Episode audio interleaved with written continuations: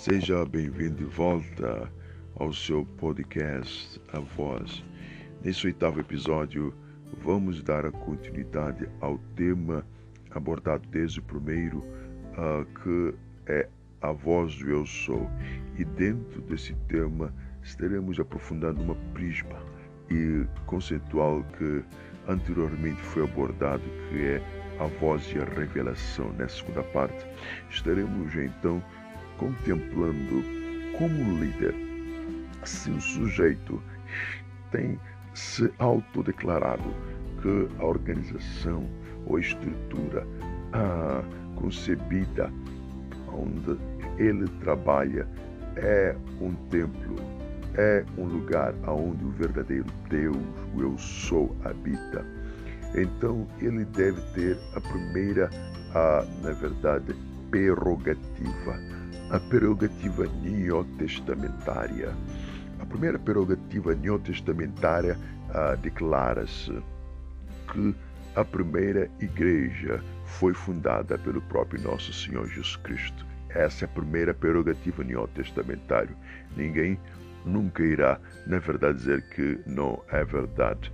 Então, se a primeira igreja foi fundada pelo próprio Deus eu sou, quando ele desceu na terra encarnado, então as demais igrejas não irão uh, também ter essa valência, ter o eu sou encarnado. Nenhuma igreja terá essa valência jamais. O eu sou não virá de novo na terra para trazer a iminência uh, do Cristo encarnado.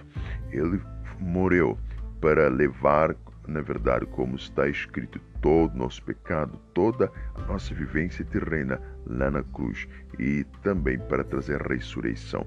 Mas vamos entender agora. A semente caiu, agora a semente deu os frutos, como o Senhor tinha prometido. O grão de trigo caiu na terra e não ficou ele só. Agora, as demais igrejas deveriam entender, se querem ser verdadeiras, tem que ser como a primeira. Devem entender isso.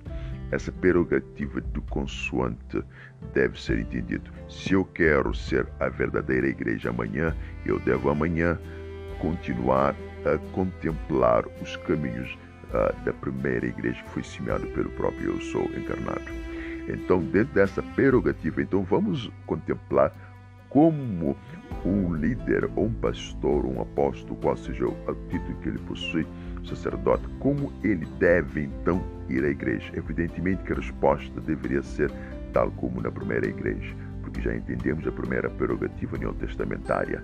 Então, em 1 Coríntios capítulo 2, verso 1, vamos ver como que a equipe do ensino, a equipe da instrução, como ia uh, na primeira igreja e como hoje aquela que quer ser a verdadeira igreja deve ir. Vamos ver, está escrito: Quando eu fui ter convosco, irmãos, para vos anunciar o testemunho de Cristo, não fui com sublimidade de espírito ou de sabedoria.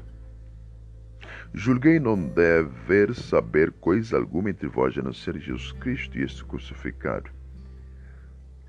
Versículo 4: A minha palavra e a minha pregação não consistiram em discursos persuasivos da sabedoria humana, mas na manifestação do Espírito e do poder divino, para que a vossa fé não se apoiasse na sabedoria dos homens, mas no poder de Deus.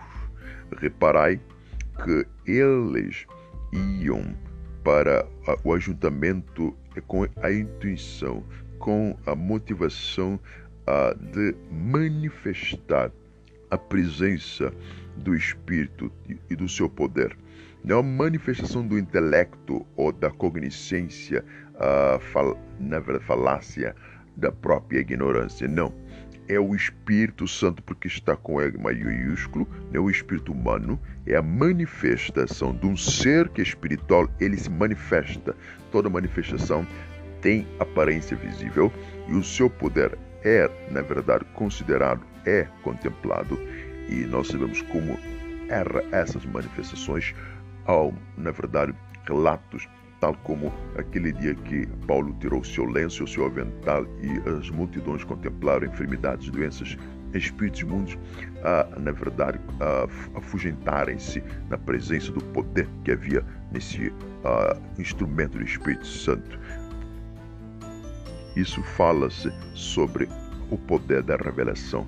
Vamos ver agora o segundo item prerrogativa, como deve-se ir ao culto.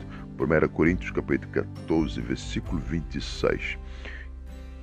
Quer dizer, então, irmãos, quando vos reunis, cada um de, nós, de vós um canto, tem um cântico, um ensinamento e uma revelação. Um discurso em línguas, uma interpretação, tudo isto se faça de modo a edificar. Quando aos profetas, versículo 29, falam dois ou três e outros se julguem, e se for feita uma revelação e algum dos assistentes cala-se primeiro, todos vós podeis profetizar, um após outro, para todos aprenderem, a todos serem exortados. Entendai que deveria ter uma organização para que a revelação do Espírito Santo manifeste.